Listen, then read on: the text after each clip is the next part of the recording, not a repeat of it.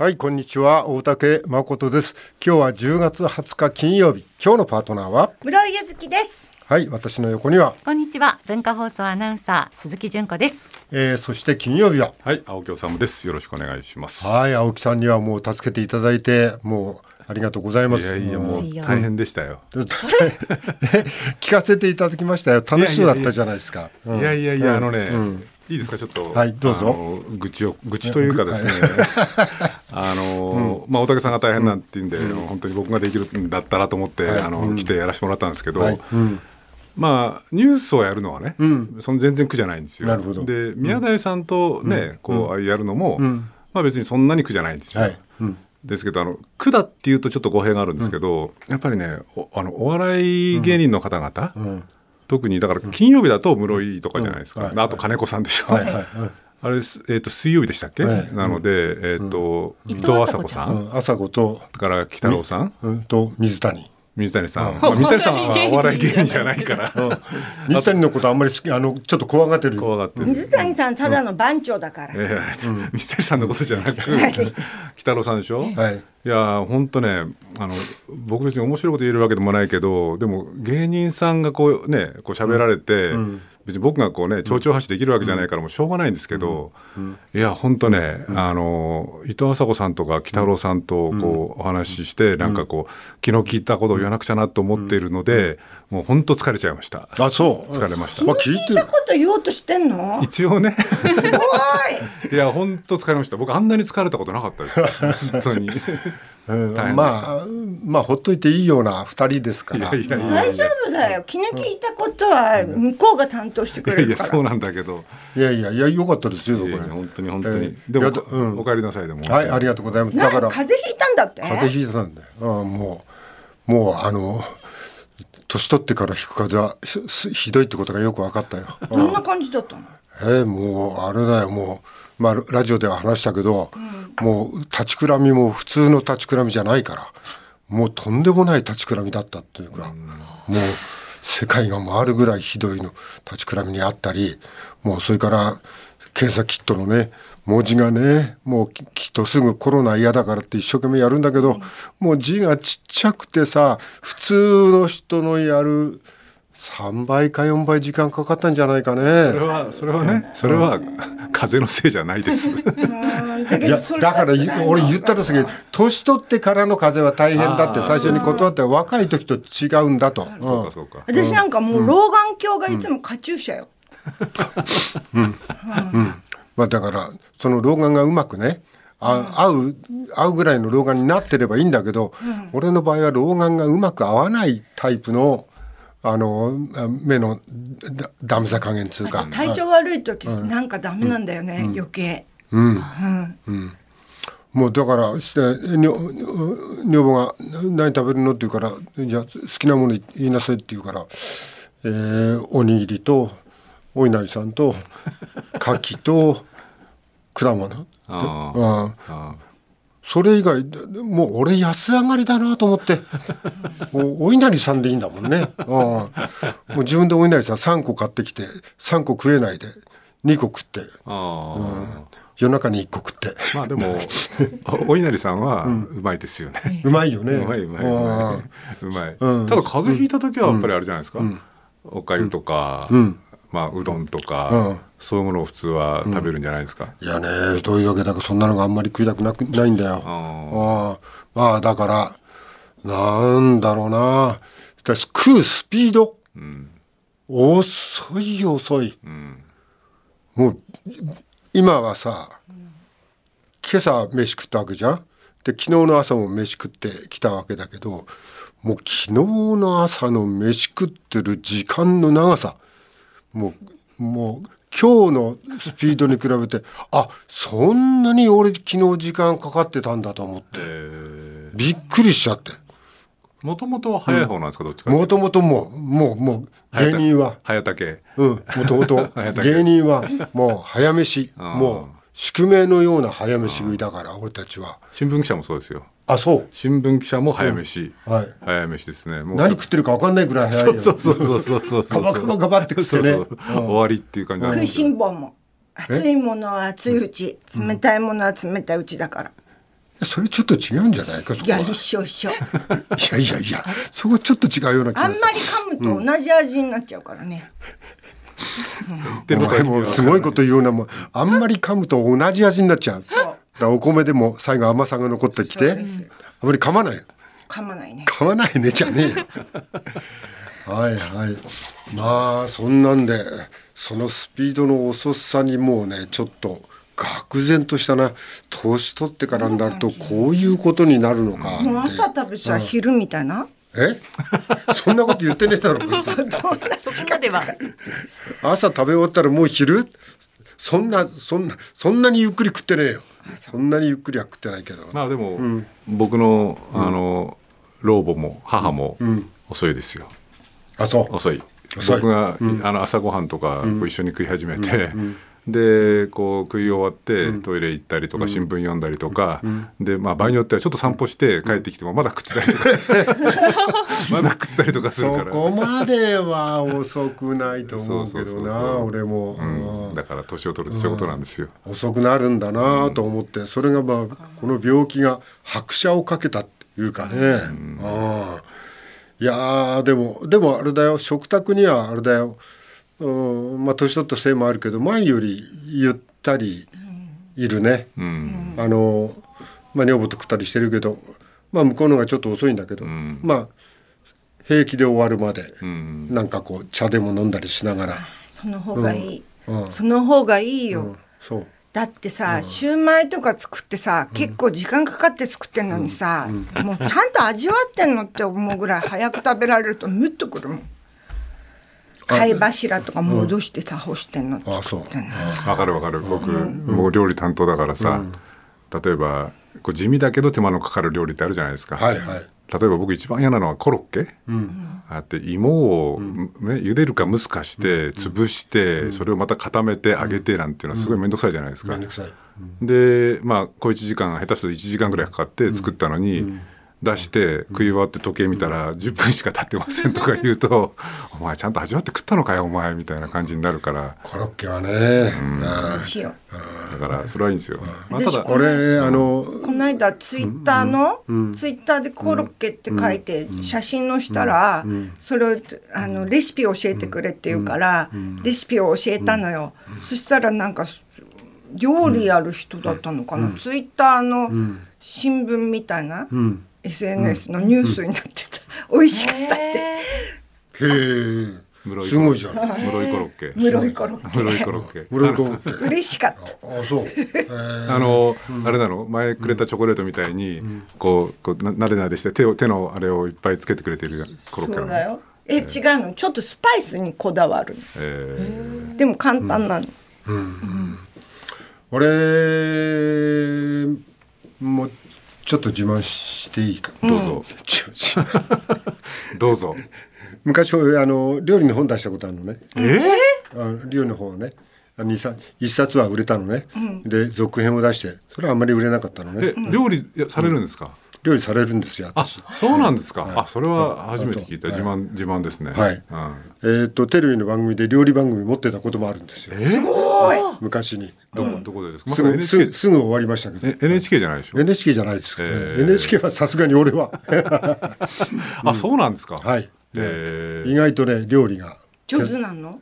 そうじゃない、上手とかそういうんじゃなくて。まあ、バイトがね、昔はもうなんか喫茶店のカウンターとか、料理人の奥にいるとか、そういうのが仕事がバイトだったから、まあ、そういうとこに多くいたから必然的にこうどういう段取りなのかが頭で分かってるっていう、本のタイトルはなんていう本？こんな料理で女は甘い。面白い。そっち？どんな料理？女が甘える料理。いやだからこれがさっきの自慢につながるんだけど、こんな料理で女は甘える。で副題の奥の方にコロッケのコーナーがあって、俺のコロッケをまずいと言った女はいないって言った。ずうずうしい、探すなよ。何人に作ってんだよ。何人に。いやもうコロッケはね。あれじゃがいもと玉ねぎとね、それで俵型にして、ひき肉はもちろん入れるけども、うん、俵型にして、まあ、結構手早くコロッケをなんか俵がこうなんていうの俵型に積んであるというかね、俵を俵型に積んで、周りをキャベツがガバッて囲んでね、うん、実にうまそうなコロッケでね、まあ、それで俺のコロッケを まずいと言った女はいないっていうタイトルだよ別に、うん、全部がそういう風になったわけじゃないけど、まあ、たまに昔作った記憶はあるけどね、うん、そんなんで、うん、その料理の本がちょっとあれだったんだよね。出てこなくていいよ別に出てこないな、電波が悪いですね、はいはい、うん、いろいろやられてるんですね。いやもうですね、芸人さんはですね仕事と言われればねもう何でもちょっと無理かなと思っても引き受けちゃったりすることが昔からたくさんあります。何でもできるようになってた方がいいから、うん、青木だってドブロックの歌みたいなのちょっと一曲歌えるぐらいになってた。いや出てきましたよ。あ出ました、出てきた。どれどれどれ。女料理で女お前いる、なんかあの着ぐるみ、うん、うさぎの着ぐるみ着ている表紙の本当だもうお恥ずかしいんですけど、すごいじゃないですか。そんなようなことがあって、だって大竹さんあれじゃない、うん、あすごいですよ、うん、なんか送料無料だけど2200円とかでなんか古本で売ってますよ。嘘、本当高くなってんじゃん。高くなってる、まあ、200円ってのもあるけど、うん、でも出てますよ。いやいやもう100円とか200円で買えます。渡りガニのスープうどん、秘伝すき焼き、豚の角煮など49品、大竹誠の料理の腕がさえ渡る、大好評料理コラムを収録、はいはい、作っても読んでも美味しい料理指南書決定版。本当ですかって書いてありますよ知らねえそれ。あそれは知らないけど何年前、それで何年前なんだろうな。もう本当自慢で申し訳ないんだけど、こんな料理で女は参るっていうタイトルなのねそれは、うん、で第2弾のタイトルが、うん、こんな料理で男も参るっていうタイトル意外と最近じゃないですか。最近じゃないよ、もう2002年2002年ですよ、今なんで2023年あれかな。やっぱり、うん、第1発目が売れて、うん、第2発目がそうでもなかったのは、女好きな人が買うのをやめたかな。いやそこまで俺は考えてないけど、だけどこの2002年くらいってこういう本、ってね90年代、まあバブルの頃なんかだってあるじゃないですか、東京いい店やれる店とかね、そういうような本あったじゃないですか、まあ、だから20年ぐらい前ってことだよね。20年前ってことはなんだろうね。そうか20年前のあるんだ、53ぐらいの時の話だね、はい、そうですか。それはすごいですね、はい、もういやいやちょっと前な気がするけど、20年前のあるんだわ、そう言われてみれば、これ大竹さんあれじゃないですか、記憶違いでしょ。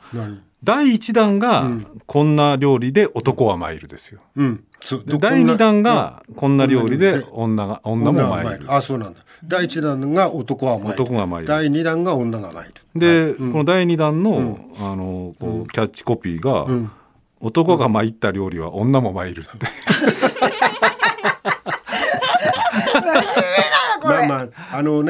まあ、本作ってるから青木さんは分かるだろうけど、まあ、その辺の周りの事情はいろんなスタッフが共同して、こんなタイトルからこんな流れみたいなのを作ってくれるわけだから、まあ、こっちはね言われたままに乗るしかないわけだから。でも一応だってみんな大竹さんが基本的には作ってる、そうですよ。それ人の料理を俺の料理だって言ってない、それはないです。それはないんでしょ。それはないですよ、でも簡単なやつばっかしだもんだって。いや簡単な方がいいよ、簡単な料理ばっかしだもん。コロッケはかなり難度の高い方だよ。いやだって簡単って言ってもだってなんかあるじゃないですか、角煮とかだって大変じゃないですか。いやそうかな、俺もなんか大したことなかったような気がする。大竹さんね、歌も歌われてるし料理もされてるしペン投げたいやこの間大竹さんとねちょっと飯食った時に大竹さんがいや俺は昔歌も出してんだっていうから、なんか見たら YouTube で見たら大竹さんコンサートでもうすごいかっこいいなんかこうサングラスして歌ってる動画が出てきてみんなで騒然として世の中には自分の力じゃどうしようもないねあがらいきれない何かがあるのね。歌なんか本当はもう死んでも出したくなかったんだけど、これはねもう伊藤聖子とかそういう流れでね歌う羽目になっちゃったっていう、もうだからそういう厳しい過去をお持ちの男なんですよ私は。川の流れに身を任せだよ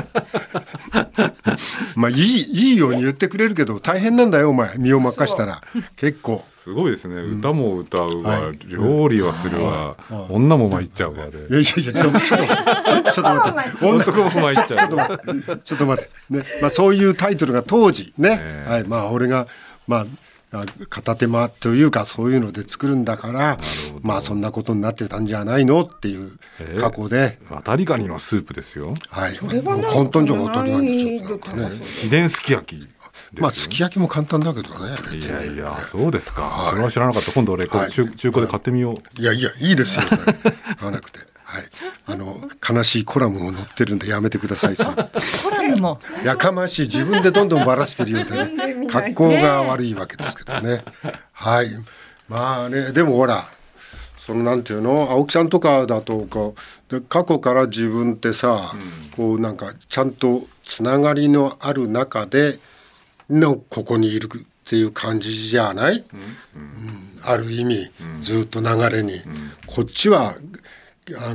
芸人は行く先々の水に合わねばっていうのが基本だから、それは僕も一緒ですよ。そうですか。いや僕もだから、うん、そのまあ通信社の記者長かったんですけど、はい、うん、そこにいていろんな人に会って、うん、こういうの書かないかとか言われて、うん、で調子に乗って本書いたら警察に怒られて、はい、で会社にいられなくなって辞めてで今度大体編集者の人が、まあ、僕がこういうことやりたいって言って取材をして書くこともありますけど、編集者の人が青木さんそれよりもこっちの方が面白いんじゃないのって言われてやったりとかして、だから自分でこうね、決めてこうしようこうしようって言ったっていうよりは、大竹さんおっしゃるように、なんか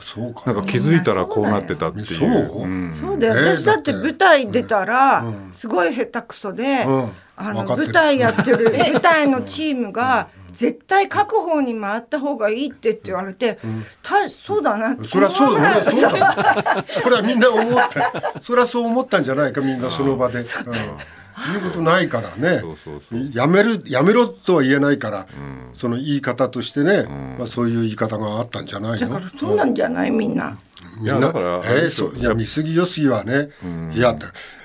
とくけどね、もう本当高卒のチンピラだよ。それが世の中で生きていこうとしたらね、うん、やっぱし余計そういう圧の中でね、こうあがくというかね、うんうん、だから不思議にこのラジオのね、うん、パーソナリティも俺18歳ぐらいの時に、うん、野沢那智と白石冬美の、うん、あれ聞いて遠いどっかでなりたいなと思ってたものの一つ、うん、まあそれが今自分がね、うん、ここにいるのはちょっと不思議でしょうがないっていうのと、それから休んだ時にね、まあ、昨日も言ったけど助けてくれたのがやっぱり青木さんとか、うん、砂鉄さんで、俺年齢関係ないのね、やっぱしなんかすごくいいなって、昨日はあんまり人とつるまないっていう話をしたんだけど、もう青木さんと 3,4 回飯、砂鉄さんと 2,3 回飯ぐらいの付き合いだけど、まあでもそれ以外のなんか付き合いはなるべくこういろいろ面倒くさいでしょ、つるんでいくといろんな関係性が出て。だからなるべく持たないように今日までしてきたつもりだけどね、それでもいろんなことで関係はできていっちゃうから、それだからそういうところ青木さんも大変じゃないのかなと思って、うん、まあそうですよね。でもなんかうん、ちょっと切れ事っぽくなっちゃうんですけど、うん、本当人との出会いが、うん、まあどの多分仕事もそうなんでしょうね、うん、あの人と出会わなかったら俺こんなことしてないなとか、うん、あの人と出会ったからこうなったなっていうのを本当ばっかりですよ、うん、大竹さんもそうですしね、うん、例えば、うん、関口宏さんなんかもそうですけれど、だからそういう人がいて、なんかこうちょっとラジオ出てみないかとか、うん、テレビ出てみないかとか言われて、うん、いや大丈夫ですかねって言って、うん、なんかそうなってるっていうだけで、うん、やっぱ人との出会いですよね、うん、全部ね、うん、まあ、将来のパーソナリティに同じ可能性が出てきてるよね。だからくだらない話もちゃんとこうこなし方というかよく言いますよ。本当に疲れましたから本当に疲れました。はい、ね、でも本業は本業でちゃんとやってらっしゃるという、はい、はい、鈴木さんお願いします。はい、まずガザの状況です。17日にガザの病院で爆発があり、471人が死亡しましたが、その他の地域でも命の危機という記事が今日の読売新聞に出ています、はい、ガザから避難してきた、南部ハンユニスの、50万人とされる避難民の人道状況が深刻さを増しているということです、病院では廊下まで負傷者があふれ、避難先で家を確保できなかった数万人は学校や病院の軒下で夜露をしのいでいるということです。これはガザではなくて南部のハンユニスの状況です。パンを買うために4時間待ちという現状もあり、夜になると空爆が続き眠れないという、こういった記事が出ています。一方、国連の安全保障理事会が一致した行動を取る機会を逃したというのが毎日新聞に出ています、18日の緊急会合では戦闘の中断を求める決議案に12カ国が賛成したんですが、アメリカが拒否権を行使、ガザの数十万人もの市民はこれ以上待つことはできない、実際彼らはあまりにも長い時間待ち続けてきたのに無駄に終わったとあります。安保理の意義を損なうという見出しが出ております。はい、ここちょっと青木さんに聞きたいんだけど、はい、こういう流れの中で、安保理でアメリカがなんかこう反対に回ったっていう記事が出てたじゃない、はいはい、拒否権使って、ここはさ、もちろんアメリカとイスラエルのね、関係の深さは分かるし、アメリカの資本を結構ユダヤ系のところが握ってるってことも分かるんだけど、これだったら、これに昨日話したんだけど、この反対側のパレスチナとイランのバックにロシアがついちゃったら、構図が真逆になっちゃうんじゃないかと。だからある意味でこういう言い方が適切かどうか分かんないですけれども、今回の件である意味北総演伝のはプーチン大統領かもしれないですよね、はいはい、つまり大竹さんおっしゃるように、僕はアメリカの政治とかをそんなに取材したことあるわけじゃないんですけれど、そのキリスト教の福音派保守派なんかを中心として、やっぱりイスラエルに対する思い入れっていうのがものすごく強いっていうのと、あとイスラエルロビーっていうのがアメリカの政治にものすごい影響を与えてるっていうこともあるわけですよね、だからアメリカとしてはここでバイデン大統領を見ていると、そこら辺ギリギリでなんとか戦闘を止めようみたいな動きもしてはいるんですけれども、でもやっぱりイスラエルとの連帯っていうのは強調せざるを得ないっていうことになってくると、こういう国連安保理でこういう決議案っていうのが出てきたときに拒否権を発動するっていうことで、イスラエルに対する連帯の意思を表明するってことなんですけれど、ただ大竹さんおっしゃる通り、ロシアによるウクライナ侵攻の時に各国がロシアを非難する決議ってものを出して、ロシアが拒否権を発動するっていうことで、やっぱりロシアひどいじゃないかっていうふうに言って、安保理が機能不全だって言ってるけれど、おっしゃる通り今度の件で言うと、もちろんハマスに攻撃されたイスラエル1000人以上亡くなったっていう衝撃はあったにせよ、パレスチナっていう歴史的に非常に厳しい状況に置かれてきた人々に対して地上侵攻しようって言ってるような時に戦闘中断っていうのをブラジルが出して、12カ国が賛成したのにアメリカが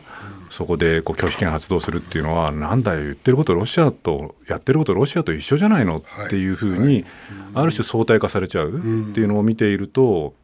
日本なんかはアメリカにくっついてる日本なんかは別ですけれども、グローバルサウスの国々なんかは結局大国っていうのは自国の国益だったり利益だったり都合で2枚舌3枚舌だよねっていう風な見方をされるっていうのは当然出てきちゃいますよね。それでなくてもなんか中東は反米のね、機運みたいなのがあちこちの国で高まってますよね。そうですね、反米の機運も高まってるし、今日の各社だったり欧米メディアなんかを見ていると、ヨーロッパなんかはもうちょっと複雑で、今度やっぱり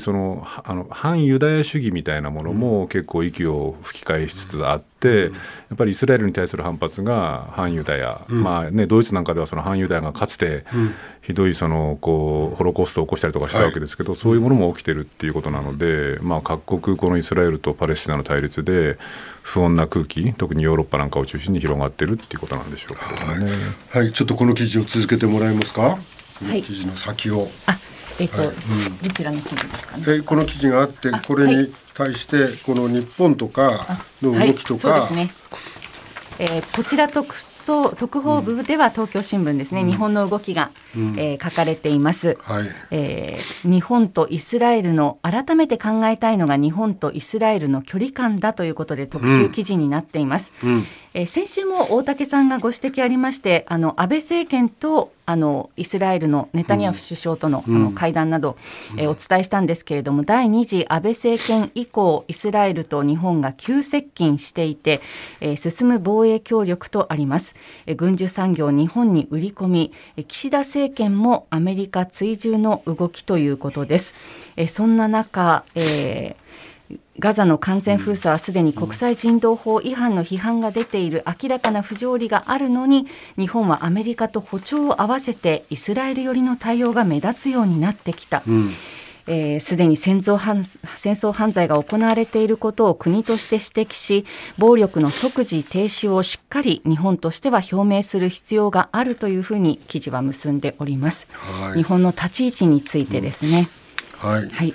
日本はあれだよね、この安保理ではあれだよね、賛成ということで、ここではかろうじて賛成に、ブラジルが出したものには賛成してるんだね。戦闘の中断を求める決議案、15カ国のうち12カ国、日本を含めて賛成しました、その中で、日本は、この軍事費が結構膨らんできてるっていう話がありますね、東京新聞ですね、防衛費43兆円が膨張の恐れ、装備計画が8500億円超過の見込みということです、そして、東京新聞の、2面なんですけれども、防衛費国民負担増の懸念とありまして、これ単価が上昇して、戦闘機よりも輸送ヘリの方が高額になるといった事態も出てきているそうなんですが、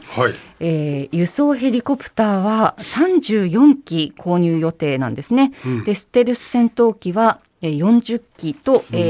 もう1個違う種類が25機、合わせて65機購入予定ということなんですけれども、1機の値段は輸送ヘリコプターの方が、金額が高くなると。で、金額超えれば計画の作り直しが必要ということで、さらなる上振れの懸念ということで記事が出ております、この間僕が休んだ時も青木さんがおっしゃっていただいたんだけど、日本が防衛費43兆円、これがもっと上振れしていって、どれだけの国が日本が防衛費使ってるかっていうので、もう世界第3位だと、今なっていかない、行きかねないってことですね。行きかねないってことになって、もうね、このなんかこう実質的になんかスタグレーションにあえぐ国が、そんなことやっていいのかっていう話ですよね。そんなことに防衛費にどんどん突っ込んでる場合かと。しかもね、これ円安だから、アメリカの高額兵器爆買いしているので、円安になれば当然またこうやって増えていく、東京新聞協会でのその通りなんですけれど、それがね、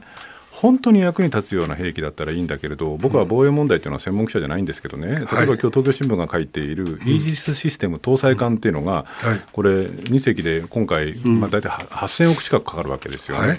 でこれもともとは山口県と秋田県に置こうとしてたイージス・アショア、地上配備型のイージスシステムを、これ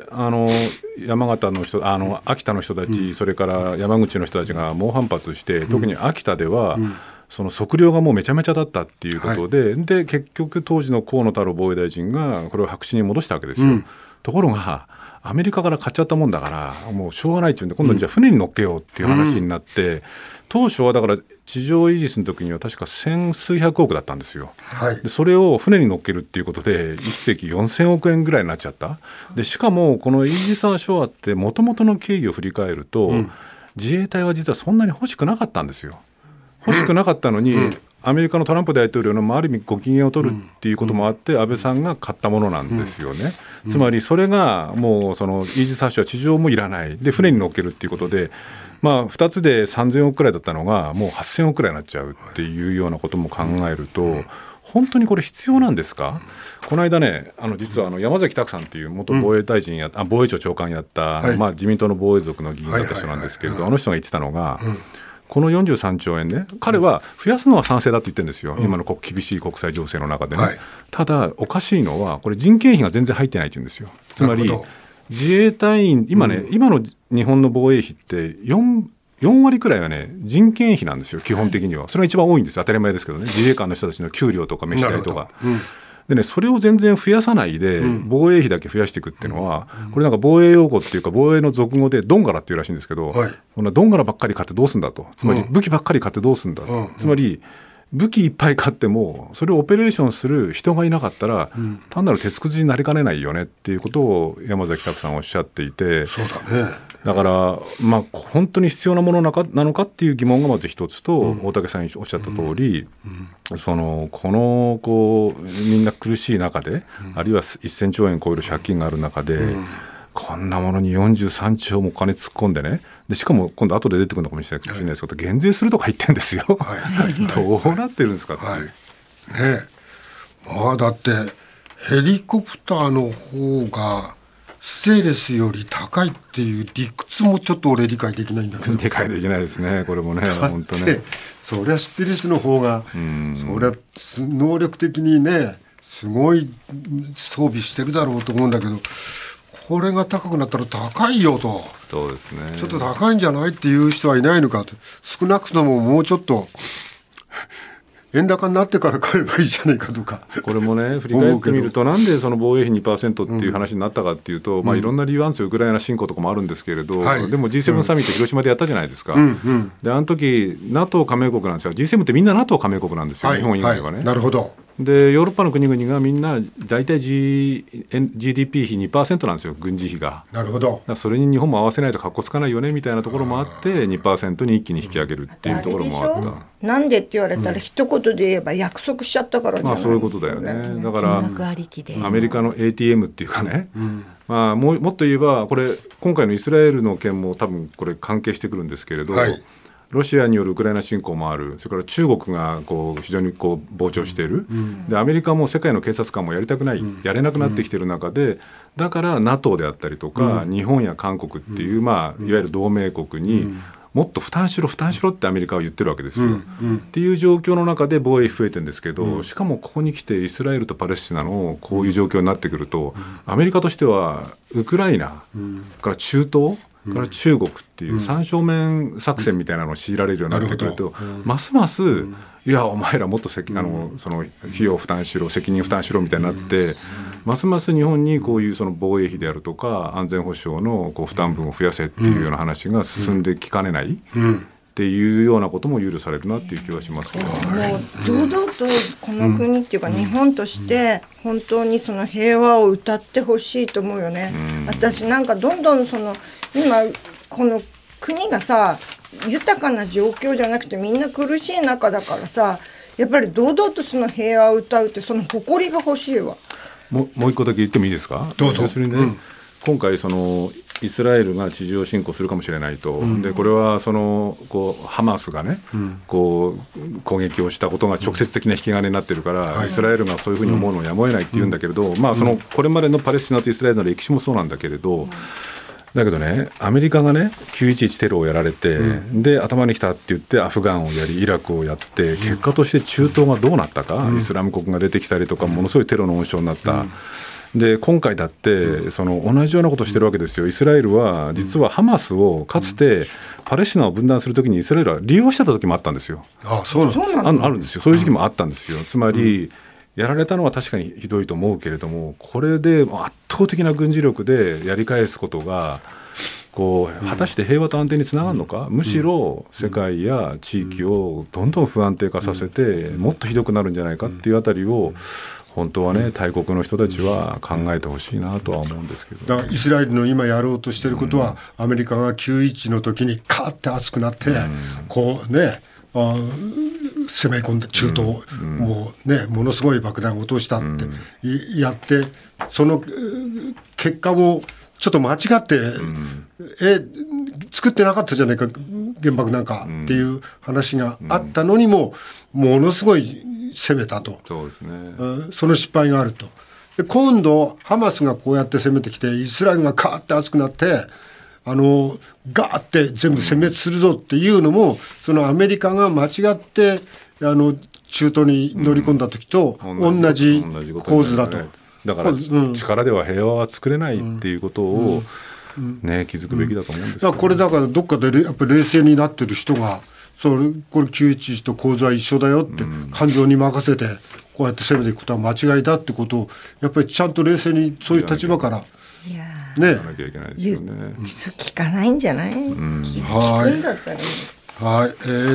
あとは何があったっけ、はい、所得税減税首相が検討指示へとありますけれども、うん、当初自民党は、うんこの所得税減税は恩恵が高所得者に偏るということで、うん、所得税減税盛り込まなかったんですけれども、はい今日、うん指示をするのではないかという記事が朝日新聞の今朝の一面に出ております、うんはい、所得税減税があれだよね、ちゃんと市民のためにで役に立つ方向にいかないんじゃないかっていう話があるよね、はい、高所得者に偏るということで一旦見送ったんですけれどもね、はい、さあ今日も始めましょう。